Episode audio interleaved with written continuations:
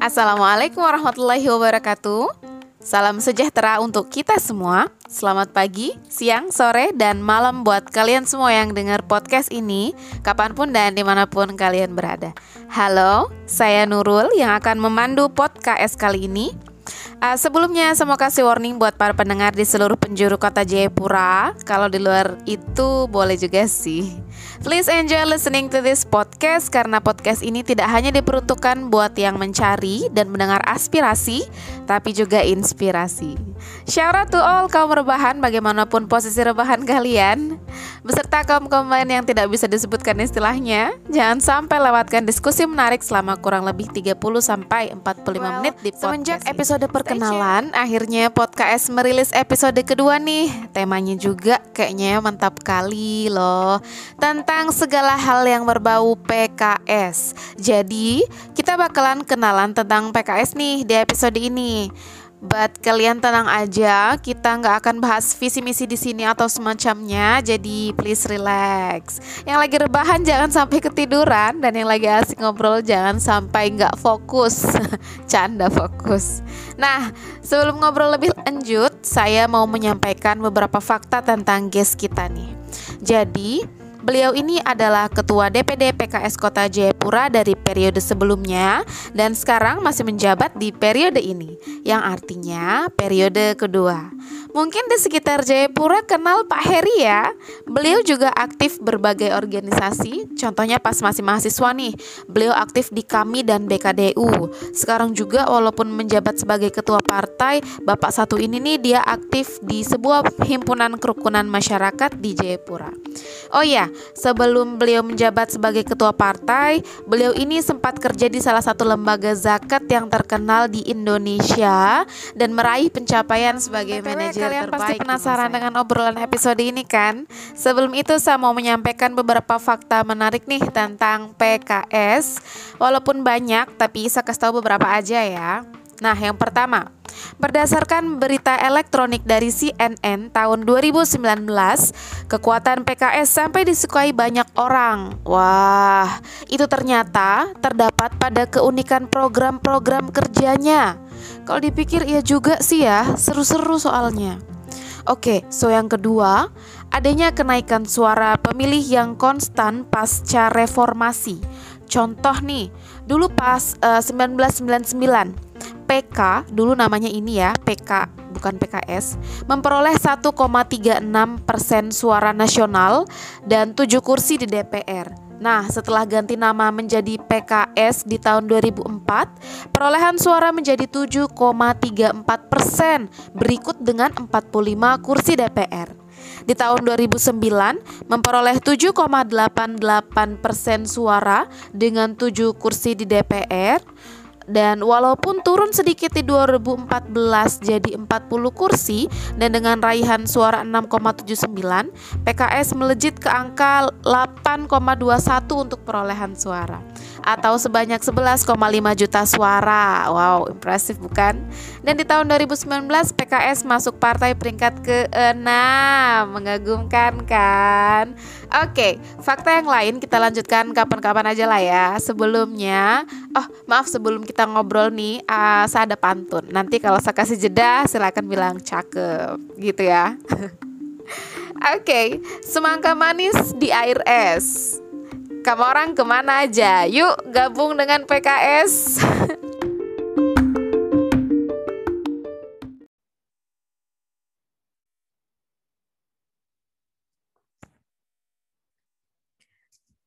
Assalamualaikum warahmatullahi wabarakatuh. Uh, halo Pak, Sebelumnya kami ucapkan terima kasih sekali nih sudah mau jadi guest di episode perdana ini. Nah, mungkin sebelum kita ngobrol lebih jauh tentang PKS, bisa perkenalan diri secara singkat dulu ya Pak. Nama, tinggal di mana, kemudian sekarang aktivitasnya apa aja nih. Silakan Pak. Baik. Assalamualaikum warahmatullahi wabarakatuh. Nama saya Heri Suprayitno, biasa dipanggil Harry, aktivitas sehari-hari lebih ke suka bertemu dengan orang lain, orang banyak, senang berkomunitas, karena untuk menambah persaudaraan lah gitu. Untuk tempat tinggal saya di Kota Raja, eh, aktivitas sih sebenarnya lebih ke marketing ya, belajar marketing untuk kebaikan insya Allah. Mungkin itu ya untuk perkenalan singkat.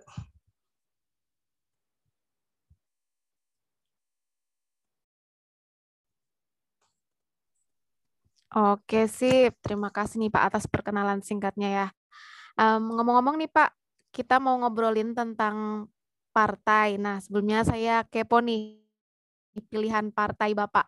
Apa sih alasan pribadi Pak Heri akhirnya jatuh hati dengan PKS? Mungkin boleh di-share nih Pak. Baik, terkait dengan partai, kenapa saya harus mem kenapa memilih dengan eh, partai pilihan saya adalah PKS? Banyak cerita sebenarnya. Ketika saya di SD, saya dibesarkan dari keluarga yang notabene uh, memiliki partai warna kuning waktu itu. Karena semua uh, orang-orang transmigrasi itu adalah berpartai uh, dengan Golkar gitulah gitu mas. Kemudian setelah kemudian di SMP saya melihat itu tadi uh, ada satgas yang cukup menarik buat saya gitu. Warna hitam pakai uh, baret merah kayaknya cocok untuk saya gitu. Kemudian sampai di SMA ternyata saya tidak berpoli apa tidak suka dengan aktivitas politik, tapi satu hal yang kemudian membuat uh, saya waktu itu uh, lebih suka lah gitu ya aktivitas berorganisasi lah gitu. Itu ketika di SMA gitu. Termotivasi dari bahasa teman-teman saya ketika kemudian dikatakan Eh, kamu ini nggak nggak nggak cocok lah gitu ya jadi pemimpin kan. Saya bilang waktu itu hanya mengatakan saya soal, uh, satu waktu pasti jadi pemimpin. Bahkan saya siap untuk jadi presiden. Waktu itu hanya canda lah gitu. Termotivasi dari situ kemudian masih tidak suka dengan aktivitas politik tapi lebih suka dengan aktivitas sosial. Dia kuliah bergabunglah dengan komunitas yang namanya kepanduan waktu itu ya Eh, digabungkan lah gitu. Latihan bersama olahraga silat dan lain-lain kayaknya cocok nih buat saya gitu. Uh, karena semangat uh, apa ya olahraga dan silat tadi karena dulu pernah background silat gitu kayaknya cocok senang gitu kan aktivitas berolahraga dengan gaya-gaya begitu. Nah kemudian uh, saya bergabunglah dengan teman-teman yang waktu itu menggabungkan saya dalam aktivitas olahraga bersama gitu. Sampai kemudian di 2009 saya kecelakaan saya kecelakaan di perbatasan lah, perbatasan uh, kalau ini sekolah di sekolah. Sampai kemudian 19 hari saya di dirawat di rumah sakit karena ada tulang servikal dua saya retak gitu ya. Sampai ada kata-kata uh, dokter hanya keajaiban yang bisa menghidupkan Anda dia bilang gitu. Nah, tapi dari dari kejadian itulah kemudian saya uh, melihat uh, teman-teman PKS itu sangat tulus gitu ya, membantu saya, terus kemudian menolong keperluan saya, apa yang kemudian menjadi kebutuhan uh, ibu dan kakak saya waktu itu yang datang ke Jayapura, saya merasa ini keluarga saya gitu lah ini PKS ini memang pilihan saya karena rasa kekeluargaan itulah yang kemudian saya mengatakan ya inilah mungkin pilihan politik saya gitu. Sampai kemudian saya mulai belajar dengan yang namanya aktivitas organisasi. Nah, di situlah kemudian eh, saya mulai tertarik dengan PKS. 2009 waktu saya waktu itu pas kampanye gitu ya. Eh, karena saya menjadi salah satu anggota kepanduan di PKS itu, kemudian ada kampanye akbar. Kampanye akbar yang dilaksanakan di PTC. Saya dengan posisi masih di eh, GIP ya atau dipasang kalau kita bisa bilang saya sering canda itu pasang eh, ikat leher lah gitu. Karena memang belum normal betul posisi tulang saya. Saya ikut ikut berkampanye dengan bangga menggunakan eh, baju kepanduan karena ini adalah rasa cinta saya kepada partai ini. Kenapa saya kemudian mengatakan rasa rasa cinta ini tadi? Alasannya satu, karena persaudaraan, kebersamaan yang dilakukan oleh eh, teman-teman PKS waktu saya kecelakaan.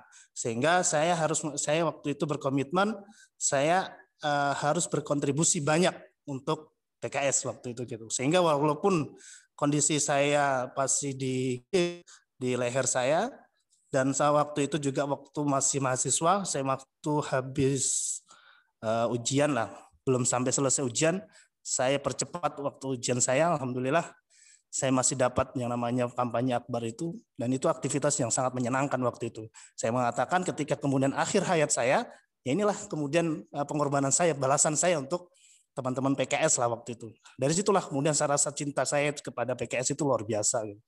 Uh, begitu sampai kemudian 2000 berapa ya? 2010 saya beraktivitas di uh, lembaga sosial uh, sampai kemudian saya semua aktivitas yang namanya kepartian saya tinggalkan. Nasional lah ceritanya begitu. Nah, situ 2015 uh, sampai dengan 2015 saya mengundurkan diri dari uh, lembaga sosial itu, kemudian dia dapat amanah lah gitu. Saya bilang ini amanah baru dan itu sok sempat sok karena kondisi saya saya nggak nggak terlalu suka dengan dunia politik. Saya hanya ingin berkontribusi. Uh, hampir satu atau dua bulan itu saya masih bingung, saya masih linglung untuk eh, untuk apa saya kemudian aktivitas seperti ini. Tapi Allah uh, atas motivasi teman-teman dari PKS itu kemudian saya di Allah mampukan saya untuk uh, memimpin di lima tahun pertama itu.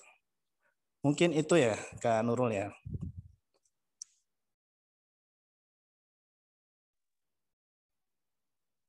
Wah, iya Pak. Keren sekali nih pengalamannya. Panjang ya Pak perjalanannya ya uh, untuk jatuh hati dengan PKS, tapi memang uh, seperti membekas sekali.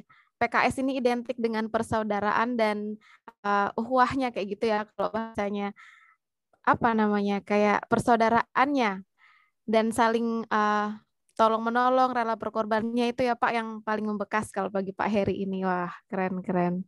Jadi sedalam itu arti PKS bagi Pak Heri Kemudian Pak, uh, kalau dari pengalaman menjadi ketua partai nih di Kota Jayapura, sejauh ini uh, pandangan orang yang ingin Bapak luruskan tentang PKS itu apa saja sih kira-kira?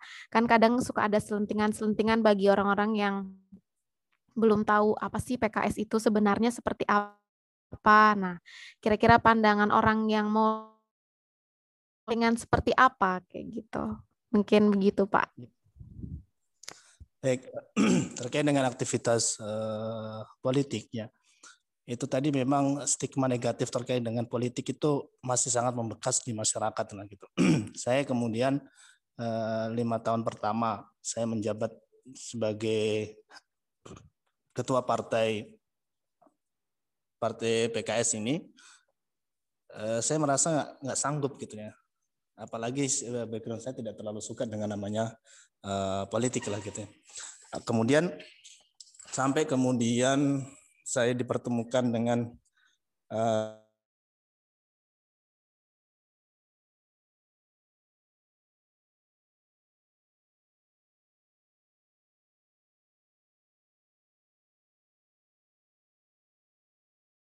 uh, mengubah mindset masyarakat di uh, kota Jayapura ini terkait dengan stigma negatif yang mereka uh, lakukan lah intinya selama ini.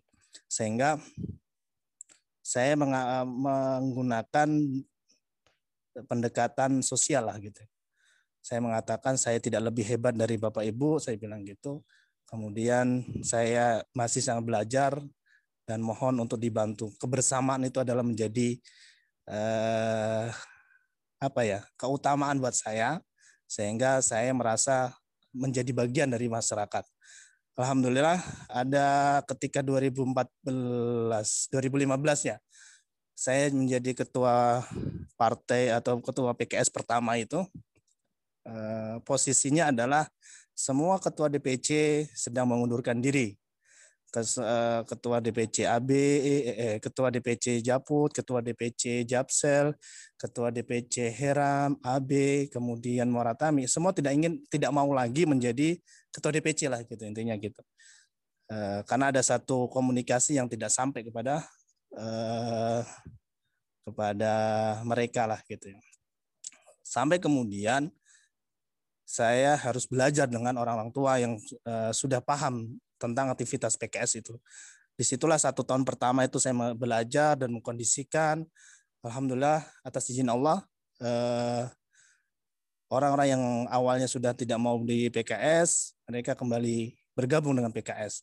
Insya Allah dan mereka juga siap untuk memenangkan PKS Berda, eh, dengan apa ya namanya dengan modal itulah kemudian di tahun kedua saya coba mulai membangun uh, bersama masyarakat. Apa sih sebenarnya keinginan masyarakat itu tentang uh, partai politik itu? Semua mengatakan kalau berpartai itu adalah kekuasaan dan bagi-bagi uang. Sampai kemudian eh, saya harus banyak diskusi dengan mereka sehingga bisa menyimpulkan apa sebenarnya keinginan masyarakat. Dari situlah kemudian PKS mengeluarkan sebuah program-program yang sesuai dengan keinginan masyarakat. Bahwa masyarakat itu menginginkan PK, apa partai itu ya peduli sama masyarakat, peduli atas uh, masalah masyarakat gitu. Uh, ketika partai itu masyarakat menginginkan adalah ketika ada partai politik itu tidak hanya dekat dengan masyarakat saat pemilu saja. Uh, dari situlah kemudian kami melakukan sebuah pendekatan-pendekatan yang cukup intens dengan masyarakat sampai kemudian kebakaran apa semua kita harus muncul kita harus hadir yang pertama gitu alhamdulillah uh, atas izin Allah juga uh, masyarakat juga bisa menerima dan alhamdulillah juga uh, kita dipercaya untuk menempat mendudukan dua anggota dewan di kota Jayapura yang yaitu Dapil Heram dan Heran Waratami dan juga di Dapil AB. Ini ke depan juga masyarakat harus tahu bahwa PKS itu tidak hanya bekerja saat pemilu saja atau bekerja saat belum ada kursi, tapi kita ingin meyakinkan kepada masyarakat bahwa uh, PKS itu setelah ada anggota dewan pun turun terus gitu ya. Uh, maka Eh, di masa reses setiap anggota dewan kami mewajibkan mereka harus hadir di tengah masyarakat supaya apa kita bisa tahu apa yang menjadi keluhan masyarakat sehingga kita bisa melakukan eh, perbaikan-perbaikan karena kita semua yakin bahwa eh, kesalahan itu hal yang pasti tapi perbaikan ketika selalu dilakukan insya Allah akan menjadi lebih baik mungkin itu sedikit pengalaman ya eh, selama lima tahun pertama saya masuk di dunia politik atau diamanahkan jadi ketua. Itu kan Nurul.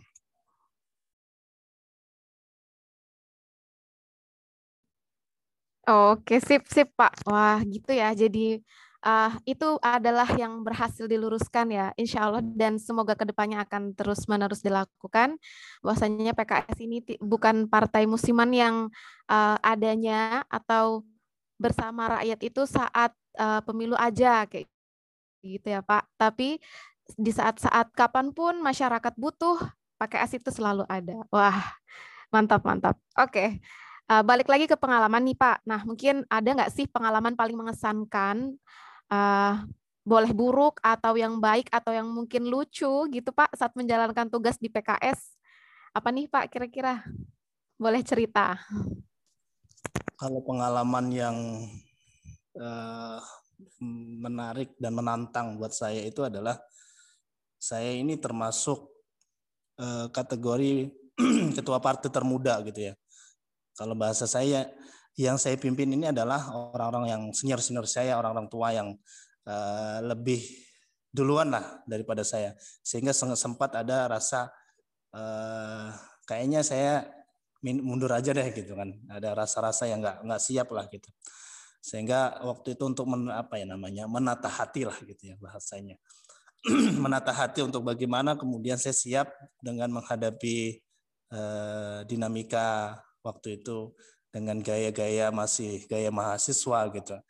Uh, masih belum terbiasa lah gitu dengan dunia-dunia uh, apa SDM maka waktu itu uh, yang perlu yang saya lakukan adalah pertama tadi menata hati supaya saya siap. Kemudian yang kedua adalah memohon maaf dulu kepada para senior saya orang-orang tua saya orang-orang yang lebih dahulu bersama PKS daripada saya saya saya mengatakan saya masih belajar, mohon bimbingannya dan lain-lain.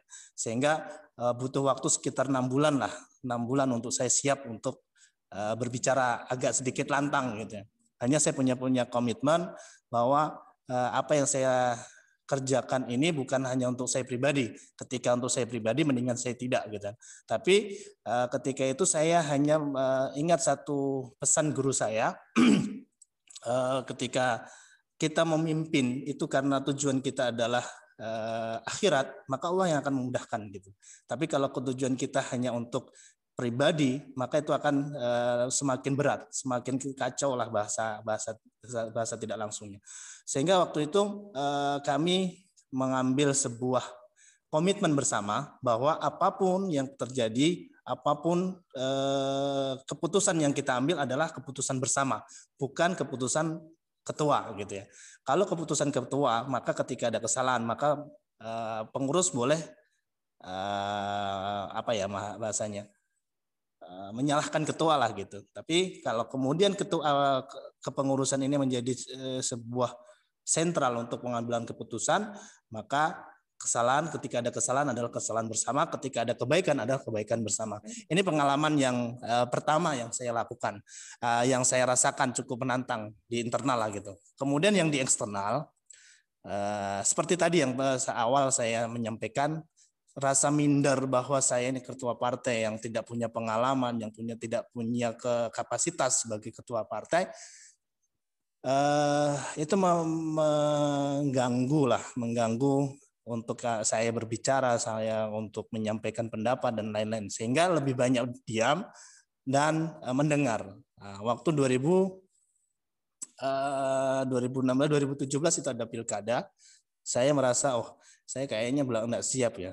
2016 kan 2015 2016 2017 saya merasa nggak siap untuk kemudian menghadapi pimpinan partai yang lain dan lain-lain sebagainya. Sampai kemudian saya ada satu momen yang kemudian saya saya mencoba untuk mengungkapkan apa yang menjadi maksud dan tujuan PKS karena PKS ini menjadi sebuah dasar tadi ya yang di awal saya sampaikan ketika keputusan itu bukan adalah keputusan personal tapi keputusan bersama keputusan uh, pengurus gitu.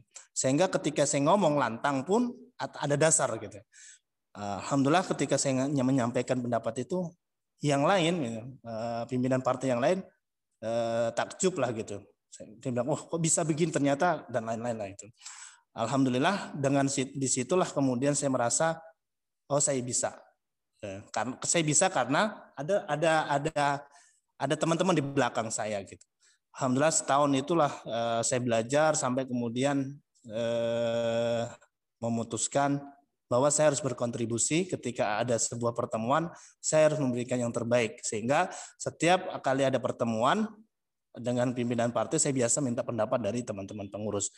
Uh, itulah kemudian yang menantang buat saya di internal dan eksternal untuk menghadapi uh, uh, apa ya dinamika politik. Yang kemudian yang yang berikutnya adalah uh, ketika kemudian ada ada istilah begini. PKS ini ketuanya masih baru, anak muda dan uh, tidak memiliki pengalaman, maka ada sebuah uh, apa ya sumpah serapah lah gitu.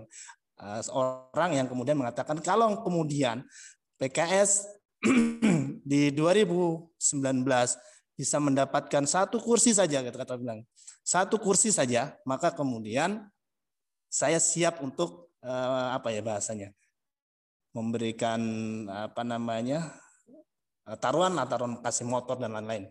Pokoknya intinya sumpah gitu.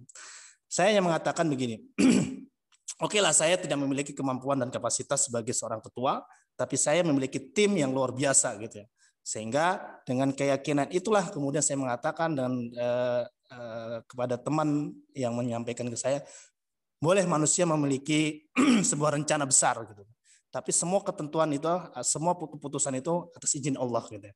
Maka eh, satu hal yang kemudian saya tanamkan pada diri saya, ketika kita dekat dengan Allah, ketika kita dekat dengan pemilik eh, kehidupan ini, maka semuanya akan lebih mudah gitu.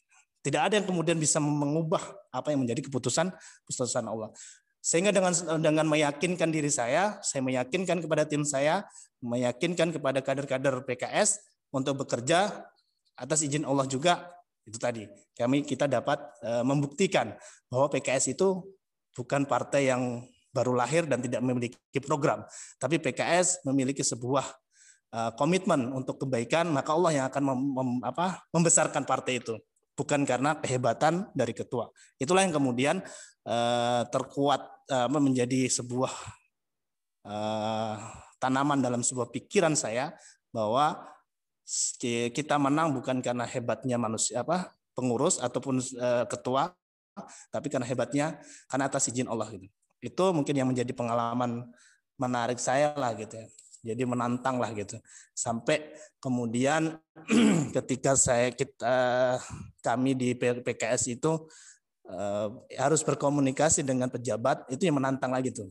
Pejabat misal wali kota, kemudian atau ketua DPR, awal-awal itu adalah mindernya luar biasa gitu. Tapi qadarullah kemudian atas eh, dukungan teman-teman saya berani mengatakan apa menyampaikan apa yang kemudian menjadi maksud dan tujuan teman-teman. Insya Allah eh, pengalaman ini adalah sebagai eh, tambahan ilmu lah buat saya juga teman-teman pengurus untuk ke depan itu harus lebih baik lagi. Kita punya program, kita punya tim yang solid sehingga ketika ke depan kita mentargetkan sebuah target yang besar maka tidak boleh ragu gitu. tidak boleh ragu tapi tetap semangat untuk kemudian mencapai karena insya Allah semua akan Allah mudahkan mungkin itu kan Nurul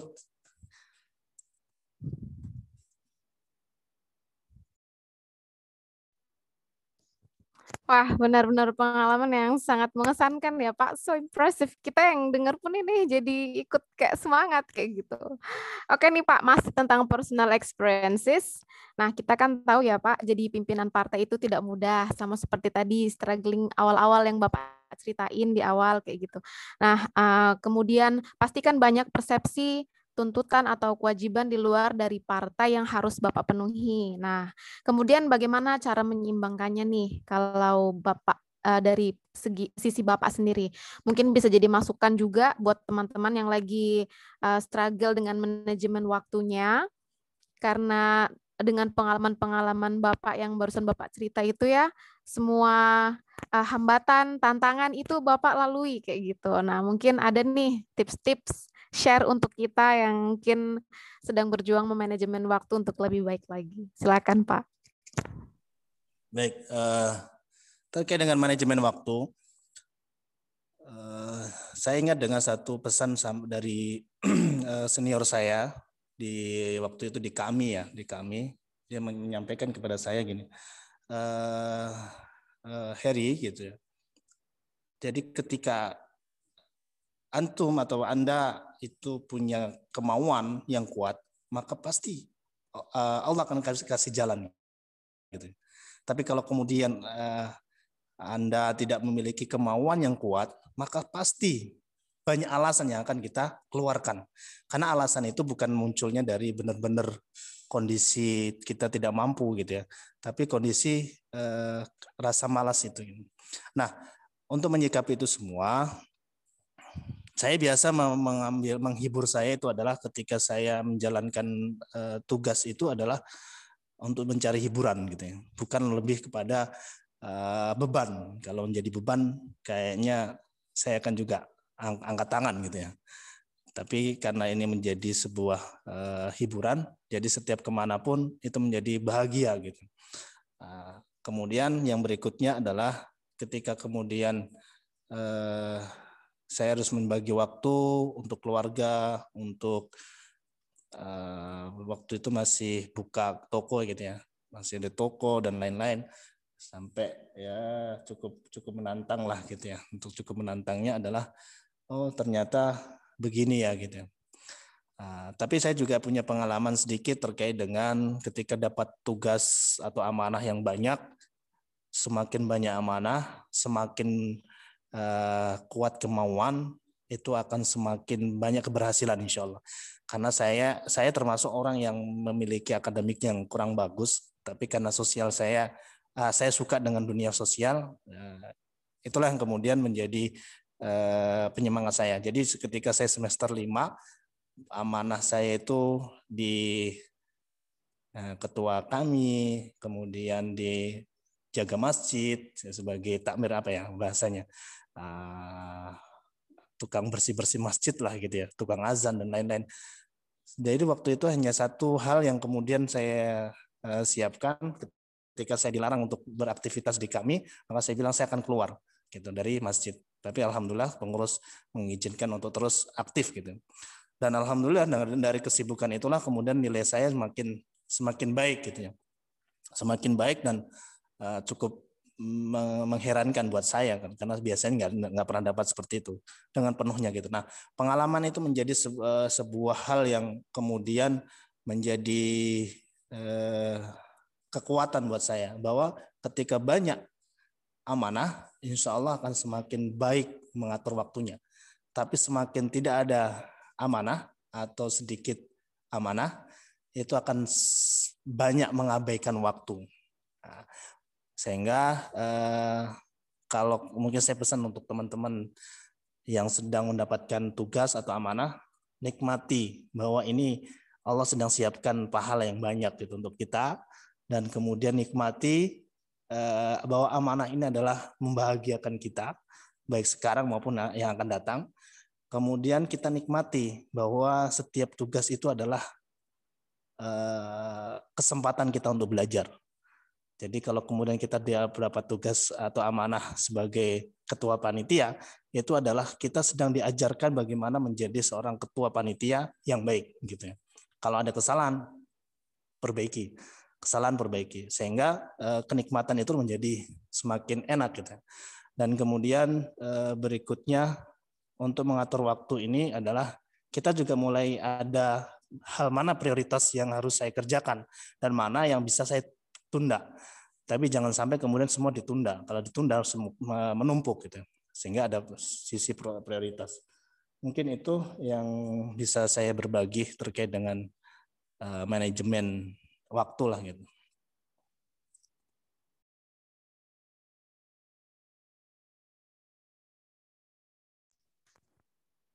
Oke, jadi seru nih ya Pak, fakta yang saya uh, dengar dari Bapak justru semakin banyak amanah itu membuat kita semakin pandai mengatur waktu ya. Justru kalau misalnya semakin tidak sibuk kita, semakin kita lalai akan waktu. Nah, jadi kamu-kamu semuanya yang mungkin lagi benar-benar struggle susun jadwal terlalu banyak kegiatan ya walaupun justru justru semakin banyak kegiatan uh, nikmati saja. Kalau kata Pak Heri itu nikmati saja karena itu bisa jadi kesempatan yang Allah kasih buat kita untuk belajar. Gitu ya Pak? Nah oke. Okay. pertanyaan terakhir nih Pak sekaligus last remark. Apa nih yang mau Bapak sampaikan buat para pendengar tentang PKS baik uh, terkait dengan PKS eh, kalau kemudian eh, berpartai itu adalah stigmanya adalah negatif, stigmanya adalah banyak menipu gitu ya. Maka PKS insya Allah hadir untuk memberikan sebuah pencerahan bahwa di situ adalah kesempatan kita untuk beribadah lebih besar. Karena tantangan itu tantangan berpartai itu adalah apa? Ketika kita berpartai itu adalah memiliki kesempatan untuk memimpin, memiliki kesempatan untuk mengadvokasi, memiliki kesempatan untuk kemudian eh, menghadirkan kebaikan. Ya, kalau kemudian eh, pesan guru saya waktu itu, kalau kemudian eh, para aktivis kebaikan itu istirahat, maka yang akan menggantikan aktivis kebaikan itu adalah aktivis eh, keburukan gitu.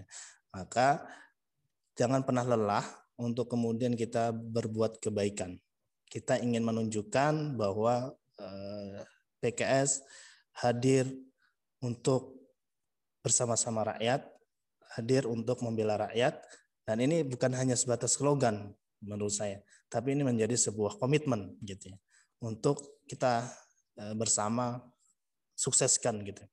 Karena uh, kita juga menyadari banyak sekali kekurangan dan perlu perbaikan sehingga dengan bersama-sama rakyat kita bisa belajar dan dengan bersama-sama rakyat kita tahu apa yang kemudian dibutuhkan oleh rakyat dan kita bisa yang namanya di endingnya adalah membela gitu membela rakyat. Kenapa? Karena politik menjadi apa? Partai politik itu diatur oleh eh, undang-undang uh, ketika seseorang ingin menjadi seorang presiden dia harus memiliki uh, didukung oleh partai. begitulah kesempatan kita untuk memberikan uh, kebaikan lah gitu. Insya Allah tidak jangan ragu untuk para pemuda, terus kemudian para aktivis kebaikan untuk bergabung dalam bingkai ataupun keluarga besar Partai Keadilan Sejahtera. Begitu, Kanurul.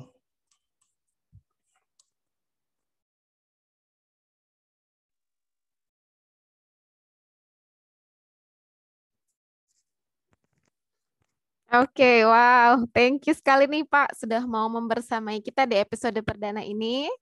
Mungkin nanti di episode-episode yang akan datang kita bakalan ngajak Pak Heri lagi nih alias Ketum DPD PKS Pura buat ngobrol seru. Terima kasih Pak. Baik, sama-sama.